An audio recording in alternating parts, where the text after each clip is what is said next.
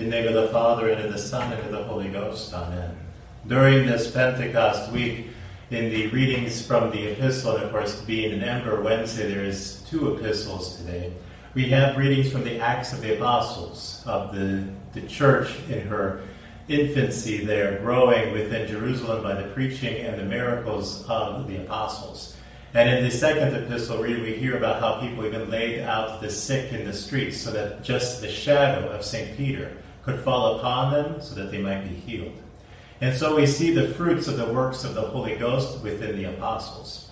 And of course, as our Lord says in the Gospels, by, your, by their fruits you shall know the tree. And so we know that if there's such fruits that's gifts giving out, that it comes from the hand of God. But for each of us individually, we also know whether the gifts of the Holy Ghost are truly producing the fruits within our souls. Because the church has always held from the time of St. Paul the Apostle certain things to be fruits of the Holy Ghost, which many of us don't think much about, but of course they're also important. There are ways for us to know whether or not we're being docile to the Spirit of God or not.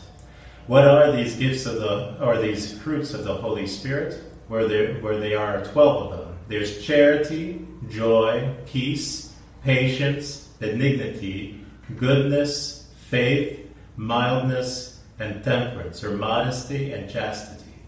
And so we see that when someone has these things, if you will, we know that the gifts of the Holy Ghost are working well within their soul.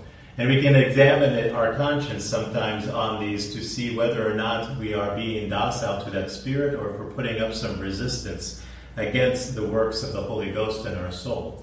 Of course, we know that the biggest obstacle towards the workings of the Holy Spirit is sin.